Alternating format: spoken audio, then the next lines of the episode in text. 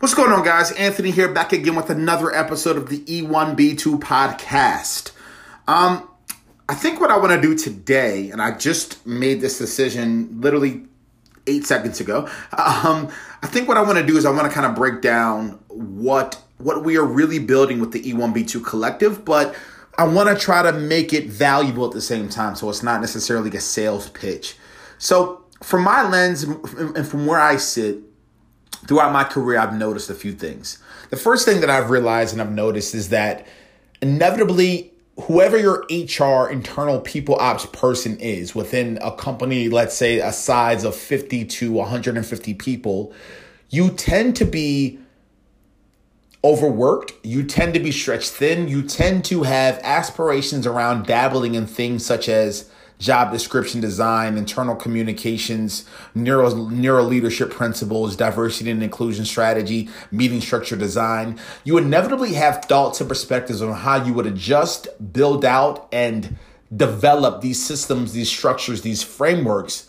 But what you've been noticing is you're so bogged down and tied down by the traditional HR aspects that could be HR law and compliance. That could be your traditional recruiting structures. That could be your your your basic recruiting um, recruiting your basic uh, onboarding process. That could be your payroll responsibilities. And and what we're looking to really structure here with the E1B2 collective and what we're really trying to do is we're trying to provide support to that team of one or in best case scenarios, that team of two for these startup and small brands. And so what I'm realizing is if I could just pick a few off here, again, going to neuroship neuro leadership principles, I realized that there was no way a director of people or a chief people officer can really dive deep into these neuro leadership principles and make sure they're, you know, working with management and getting these things off the ground if they're so tied down to all these responsibilities. Now, yes, I know you can always reach out and bring in people to, to, to have a, a day or a half a day talk, but that's not really, for me, going to really make a big difference. What I would want to see if I'm a VP of people, what I would want to see if I'm a CHRO is I want to see true structures, true frameworks, true understanding and, and systems put in place and policies rearranged, best practices rearranged.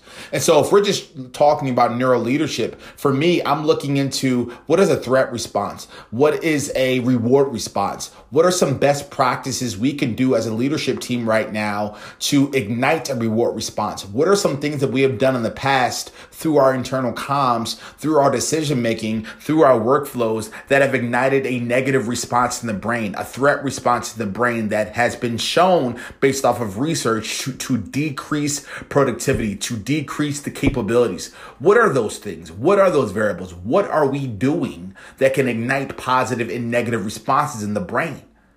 So that's a thing, right? Like, like what is what what aspects of the brain are connected to innovation, and how do you ignite innovation? How do you excite employees to get the most out of their innovative juices? How do you how do you describe that? How do you create that? How do you build that momentum? And I think there's a lot that we can do as HR practitioners, as people leaders, to go over those topics to explain to middle management what they can do with their direct with their with their direct reports. We can speak to the executives and figure out what they can do to change policies to change workflows to change best practices to make these things happen. Let me pick another one off of here. Um, this is actually pretty technical. People analytics everyone knows that are in hr people analytics is so important and yet there's no way if you're a team of one and maybe a team of two, that you can really dive down that rabbit hole. There's no way. There's no way you can really dive down, build out the systems, the structures, the frameworks to develop the people analytics function so that you can actually go through the data, understand the data, and make thoughtful changes. There's just no way. Another thing that we can talk about cross functional design. How much input will you have as a team of one to really work with your executives, really work with middle and upper management to take Sally from the accounting department who wants to get experience in the marketing department and take her over there and get her some cross functionality work for six hours a week?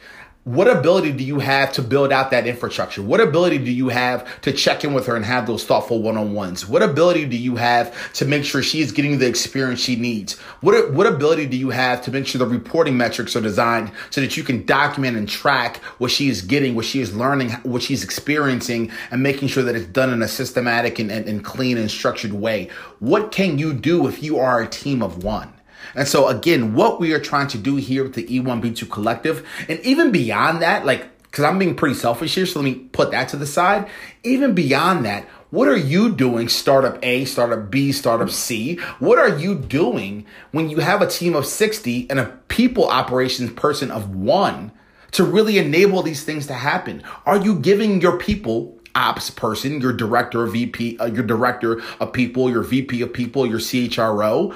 Are you giving them the autonomy, the freedom, the time to truly dive deep into re- rearranging and re and redistributing and restructuring their job descriptions? Are you giving them time to look into the internal comms and figuring out the best practices that are going to fit your business today? Are you giving them time to look into the onboarding process, design and implementation and, and, and kind of restructuring some things and creating a cheat sheet or creating other things that are going to really improve the overall ability to onboard someone someone that is coming to the organization? Are you giving them time to look at the talent development structures? Are you giving them time to look into, you know, the employee handbook design and, and how it's working and how it's maneuvering and sitting down with the employees and really understanding and unpacking the data around their perspectives of the employee handbook or their perspectives of management overall and getting those, those changes made? Are you giving them time to go into behavior change methodologies and perspectives?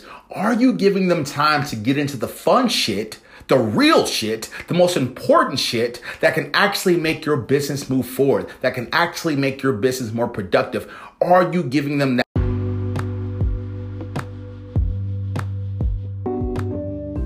Hey, what's going on, guys? So sorry about that. Technology has not been my friend as of late, but uh, I cut out on you guys. I do apologize. Let's jump right back into the episode. Thanks a lot.